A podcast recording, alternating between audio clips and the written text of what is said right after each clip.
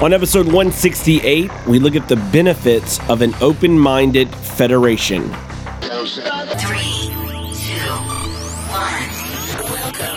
Welcome to Soccer Works with Daniel Workman, where we take a look at how soccer works in the U.S. and around the world.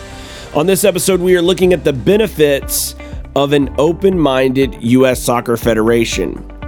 Sadly, for too long, the U.S. Soccer Federation has had a culture of closed mindedness.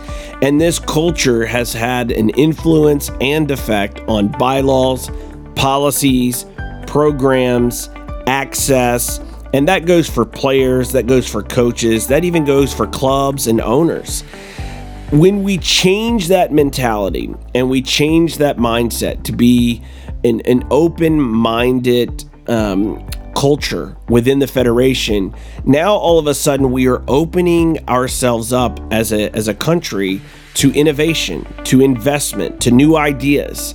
To, to seeing a, a flair and individuality uh, really begin to blossom, whether that's a, on a player level, a coaching level, a club level. You may have a club that that wants to go about things one way, and you have another club trying to do it a different way, and you you see them square off on the field, and and may the best you know person win or the best club win.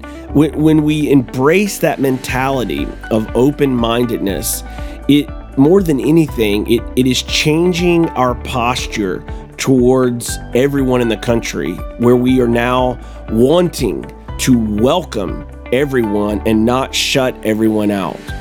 Thanks for listening. Until next time.